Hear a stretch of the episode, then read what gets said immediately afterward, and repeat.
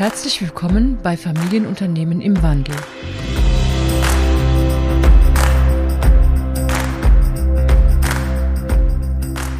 Hallo und herzlich willkommen bei Familienunternehmen im Wandel.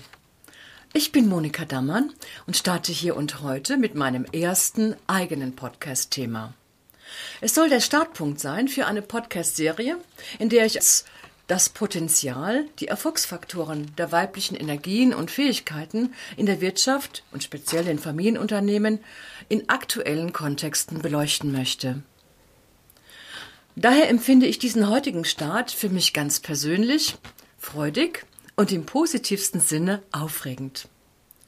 Das Thema des heutigen Podcasts ist Mann und Frau in Führung. Schön ist für mich dabei auch, heute anknüpfen zu können am vergangenen Podcast, wo wir als Paar bei Wege im Wandel das Thema Paarsein in der Führung und in Familienunternehmen ein Stück weit diskutiert haben. Nun freue ich mich über meinen ersten Gast, Frau Ute Schirrer, Geschäftsführerin von We for Her mit dem Thema Female Leadership. Sie hat es sich zur Aufgabe gemacht, die passenden Führungskräfte für Unternehmen zu finden. Herzlich willkommen, Frau Schirrer. Herzlichen Dank, liebe Frau Dammann, für diese Einladung. Ich freue mich sehr, hier zu sein. Für mich ist es der allererste Podcast, also insofern freue ich mich, dass wir die Premieren sozusagen miteinander teilen in den nächsten Minuten. Wundervoll. Damit wir Sie besser kennenlernen, steigen wir doch gleich ein und starten. Vielleicht möchten Sie sich zum Einstieg ein paar persönliche Dinge über sich sagen und über Ihre Geschichte. Ja, sehr gerne. Vor 30 Jahren habe ich angefangen, nach dem Wirtschaftsstudium mein Berufsleben zu entwickeln und bin in die Industrie eingestiegen. Zuerst im Vertrieb, dann in Marketing, Kommunikationspositionen. Ähm, überwiegend in technischen Branchen, überwiegend auch in einer Männerwelt, die es damals äh, noch sehr viel stärker gab als heutzutage, habe da auch sehr viel gelernt und habe alle Seiten des Tisches kennengelernt, von der Arbeitssuche über Personal einstellen, über Personalführung und bin dadurch durch diese Erfahrung in die Personalberatung gekommen. Dort bin ich seit zehn Jahren aktiv, überwiegend auch in technischen Branchen, in Männerpositionen, habe mir aber zur Aufgabe gemacht, vor anderthalb Jahren Frauen in Führungspositionen zu unterstützen. Warum? Was begeistert mich daran? Erstens mal begeistert es mich, Menschen zu helfen, sich in ihrer beruflichen Entwicklung weiterzuentwickeln und ich möchte Menschen helfen, ihre Bedürfnisse zu identifizieren und dementsprechend auch zu erfüllen. Ja, das heißt also, die, ähm, die Aufgaben von We for Her möchten Sie dir noch, noch mal um, umreißen, wie das so ist mit diesem Executive Search, wie wir uns das vorstellen können. Ja, sehr gerne. Also mir geht es hauptsächlich darum, die Frauen in Unternehmen zu bringen und die Frauenquote insgesamt zu erhöhen ja, also insgesamt zu erhöhen. Und das ähm, machen Sie wie? Sie gehen an den Markt, sprechen gezielt Frauen an? Ja, ähm, mein Thema ist, dass ich mich überwiegend auf Frauen in Führungspositionen konzentriert habe. Und dieses Thema ist ja nun in der Wirtschaft auch angekommen durch verschiedene aktuelle Themen, nämlich zum Beispiel der Fachkräftemangel. Ähm, dadurch wurde auch ähm, in den Unternehmen immer mehr das Verständnis geweckt, dass auch Frauen in der äh, Unternehmensumgebung viel stärker gefördert werden sollen, auch die Vereinbarkeit von Frauen und Beruf, Frauen und Familie gestärkt werden soll. Und da gibt es sehr, sehr viele Themen, für die die Unternehmen mittlerweile auch offen sind, einfach auch aus der Notwendigkeit heraus. Und die, diesen, diesen Anforderungen versuche ich gerecht zu werden. Mhm. Da sind wir eigentlich schon bei den, Sie haben schon Kernthemen Ihrer Arbeit angesprochen, Fachkräftemangel ähm, und natürlich Vereinbarkeit von Familie und Beruf, also all diese Dinge, die, die Sie da äh, bewegen. Welche Bedeutung hat das Thema weiblich, männlich dabei so konkret bei Ihrer Aufgabenstellung? Welche unter oder mhm. anders gefragt, welche Unterschiede, so rum gefragt, äh, sehen Sie im Führungsverhalten von Frauen und Männern? Oder was macht aus Ihrer Perspektive Frauen ähm, in der Führungsposition speziell aus? Es werden ja den Frauen und Männern immer gewisse Eigenschaften nachgesagt, die sicher nicht für die Allgemeinheit gelten, aber die Überbegriffe wie Empathie, Kommunikation sicher eher Frauenthemen sind, wobei Entschlussfreudigkeit, vielleicht auch Durchsetzungskraft eher den Männern zugeschrieben wird. Und was wir feststellen ist, und das zeigen eben auch sehr viele Studien, dass diverse Teams mit allen Eigenschaften, die im Management gebraucht werden, den komplexeren Aufgaben heutzutage viel mehr gerecht werden werden als eben nur diese einseitige Betrachtungsweise von Männern oder Frauen. Ja, da sprechen Sie schon einige Dinge an. Die Studien, äh, es gibt ja sehr, sehr umfangreiche Studien schon seit Jahrzehnten, seit 2000 oder auch länger davor. McKinsey, äh, Gallup haben viele Studien gemacht, die man aus der Schublade ziehen kann. Und da ist es ja auch bekannt, dass Frauen bei Führungsthemen über 25 Prozent mehr Führungsskills äh, verfügen. Und ähm, es ist Dabei aber durchaus verwunderlich, und da komme ich gleich nochmal zu, zu meiner nächsten Frage dann, äh, dass zum Beispiel im Mittelstand oder in Familienunternehmen nur 19 Prozent grob äh, an Frauen in, in, in Führung sich befinden. Und ähm, da ist die Frage an Sie, gibt es aus ähm, einen unterschiedlichen Ansatz in Ihrer Vorgehensweise bei der Vermittlung von Führungskräften bei zum Beispiel Familienunternehmen im Gegensatz zu Konzernen? Ja, in der Tat. Das heißt, wir Personalberater sind ja im Grunde genommen auch Verkäufer für unsere Kunden, seien das mittelständische Unternehmen, die ganz andere Eigenschaften haben als zum Beispiel Großkonzerne. Das ist spannend, ja. Ja, mhm. überwiegend wollen die Arbeitnehmer sogar eher in mittelständischen Unternehmen arbeiten. Warum ist das so? Das ist so, weil es dort flachere Hierarchien gibt in aller Regel. Ähm, es gibt eine sehr viel höhere Identifikation mit der Führungsetage, meistens auch mit der Familie Familie, die noch in Familienhand sind.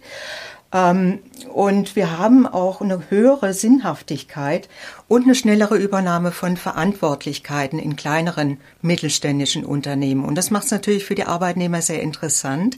Und das ist unsere Aufgabe eben auch das Unternehmen insofern quasi zu verkaufen, zu vertreten, aber in dem Sinne auch zu verkaufen an Interessenten, die an einem Arbeitsplatzwechsel interessiert sind. Mhm. Also es gibt jetzt zum Beispiel, da fällt mir gerade ein Artikel ein, äh, der jetzt gerade im, in einem Mittelstandsmagazin äh, erschienen ist. Ähm, Unternehmen wollen keine Frauen finden. Können Sie das so bestätigen oder ähm, wie ist da Ihre Erfahrung äh, ganz aktuell? Ich glaube, dass es eine sehr pauschale Aussage ist. Es gibt sicher noch Männergremien, die gerne unter sich bleiben möchten, mhm. aber das in Zukunft eben auch nicht mehr tragbar fähig äh, umsetzen können, weil einfach der Fachkräftemangel so extrem angestiegen ist die letzten Jahre, dass man die Frauen gar nicht mehr ausklammern kann. Zumal auch Frauen über akademische Ausbildung verfügen. Das war in den sogar Anfang der 90er Jahre hatten die schon fast 40 Prozent an Studiengängen. Heute im Jahr 2023 sind es schon bereits 50 Prozent an Frauen, die Studiengänge begleiten. Das heißt, man kommt an den Frauen ohnehin gar nicht mehr vorbei, in Zukunft sowieso nicht. Mhm. Wir werden leider noch ein bisschen einen längeren Weg vor uns haben. Sie sagten es gerade, sind die 16,8 Prozent in Familienunternehmen. Da ist noch sehr, viel, sehr, sehr viel Luft nach oben. Aber es gibt auch sehr viel positive Beispiele, auch aus der Werkzeugbranche, wo eine Unternehmensnachfolge in weibliche Hände gelegt wurde und hervorragend funktioniert. Ähm, es gibt ein gutes Beispiel aus der Kosmetikbranche, die werden auch regelmäßig publiziert. Es gibt eine ähm, gemeinschaftliche Führung, da sind wir ja schon beim gemeinschaftlichen mhm. Führen, mhm. ähm, bei einem Babymarktausstatter. Also da gibt es schon sehr, sehr viel positive Beispiele. Ja, das ist schon etwas sehr Ermutigendes, sage ich mal. Äh, und ähm, dass sozusagen man feststellt, dass natürlich die Zukunftsfähigkeit der Unternehmen auch stark von dieser, von dieser Mischung der Geschlechter, so verstehe ich jetzt Ihre Aussage, auch abhängt. Das heißt also, wenn, wenn man, wenn man schlau ist, dann, dann wird man natürlich auf die Fähigkeiten der Frauen auch zurückgreifen. Und ähm, Sie haben schon ein bisschen angesprochen, äh, meine Frage wäre nämlich auch, suchen Sie tatsächlich proaktiv, also gezielt Männer oder Frauen für die Besetzung bestimmter Positionen oder in bestimmten Branchen? um damit auch mehr Balance im Unternehmen herstellen zu können? Empfehlen Sie das in dem Sinne? Ja, dadurch, dass ich den Fokus auf die Frauen in Führungspositionen gesetzt habe, empfehle ich natürlich Frauen. Das heißt aber nicht, dass die Männer außen vor sind. Es soll ja auch immer eine paritätische ähm, Umsetzung sein, paritätische Zusammensetzung und eben über die Studien, über die wir gesprochen haben, heißt es ja, dass diverse Teams einfach sehr viel erfolgreicher sind, sehr viel wirtschaftlicher auch dastehen und dass sogar im Kapitalmarkt auch äh, das sehr positiv gesehen wird, dass Frauen in die Unternehmensführung gehen, weil diese auch tatsächlich von den Zahlen her auch erfolgreicher sind. Ähm, das heißt, für mich gehört es einfach dazu, beide Seiten zu betrachten. Es kommt natürlich aber auch immer auf die Branche an, es kommt auch immer auf die Position an. Frauen haben natürlich ihre Themen wie HR, Marketing, Kommunikation, da sind sie einfach stärker vertreten. Ähm, der Finanzbereich holt jetzt ein bisschen auf, auch der Unternehmensvertriebsbereich holt ein bisschen auf. Ähm, es gibt aber trotzdem immer noch die klassischen Stereotype, das muss man einfach sagen. Aber schlussendlich entscheidet das Unternehmen, ob sie eine Frau oder einen Mann wollen. Aber grundsätzlich gehört einfach der beste Mensch, die beste Person auf den richtigen Platz. Ja, also der beste Mensch, die, also die passende, die passende Person, äh, so wie ich es jetzt verstanden habe, gerade bei Familienunternehmen. Äh, wie kann man denn dafür ein Gefühl entwickeln? Äh, oder wie kann man herausfinden, dass jetzt gerade so ein Mensch, sei es Mann oder Frau, äh, in dieses Unternehmen dann auch passt in dieser Führungsrolle? Also die Aufgabe für einen Personalberater ist es auf jeden Fall, dieses auch zu spüren. Es gibt harte Faktoren, es gibt softe Faktoren. Die harten Faktoren sind in, der Regel die fachlichen Qualifikationen, die mehr oder weniger relativ schnell ähm, ermittelt werden können, erfragt werden können. Ähm, wichtiger ist allerdings die persönliche Passung und da sind wir dann eben auch beim Führungsstil, weil Führungs, ein guter Führungsstil hängt auch sehr stark von einer Persönlichkeit ab, die Führung kann, die Führung mag, die delegieren kann, die unterstützen kann. Da sind wir jetzt auch wieder ein bisschen stärker auf der Frauenseite, weil das eigentlich schon eher ein Frauenthema ist, das Allgemeinwohl auch zu betrachten und auch die Stimmung im Team zu betrachten. Das sind schon eben auch Themen, wo die Frauen ein bisschen stärker sind. Ja. Ähm, das liegt in der Natur der Sache, das wissen wir. Das ist ja, einfach genau. so, ohne da, dass genau. wir da jetzt in Stereotype abgleiten. Ja, Aber ähm, ich glaube, die, die allgemeine Erfahrung ist, äh, kann das, kann, kann das jeder unterstützen in dem, in dem mhm. Fall. Hm? Mhm. Das heißt also auch, wenn ich das so verstehe, die Identifikation mit dem Unternehmen spielt da auch eine wichtige Rolle. Also mit dem, sozusagen mit dem Purpose des Unternehmens, mit der Zielsetzung des Unternehmens, dass die betreffende Mann oder Frau auch im Familienunternehmen andocken kann und äh, da gut, ähm, ja, auch wirtschaftliche Erfolge erzielen kann. Denn es ist ja auch äh, klar erwiesen, dass quasi diese Arbeit, Zusammenarbeit mit Frauen in Führung äh, zu deutlich wirtschaftlichen äh, wirtschaftlichen Erfolgen führt.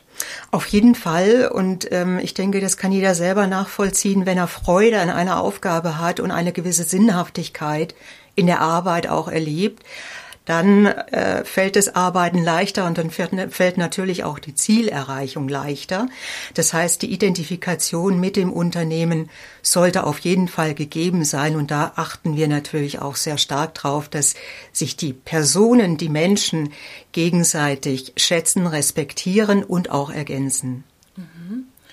Mhm. Ist es denn aus Ihrer Erfahrung so, dass bei der Vermittlung oder in, in diesem Prozess der Vermittlung, äh, dass Führung noch sehr stark mit männlichen Attributen doch verknüpft ist?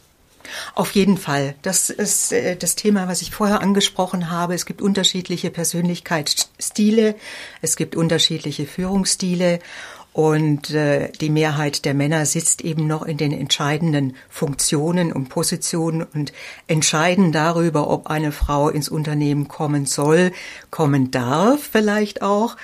Ähm, aber ich glaube, der gesellschaftliche Wandel, äh, der zieht sich nun auch in die Wirtschaft rein. Es ist nicht nur in der Gesellschaft so. Und es geht auch nicht nur um Frau und Mann.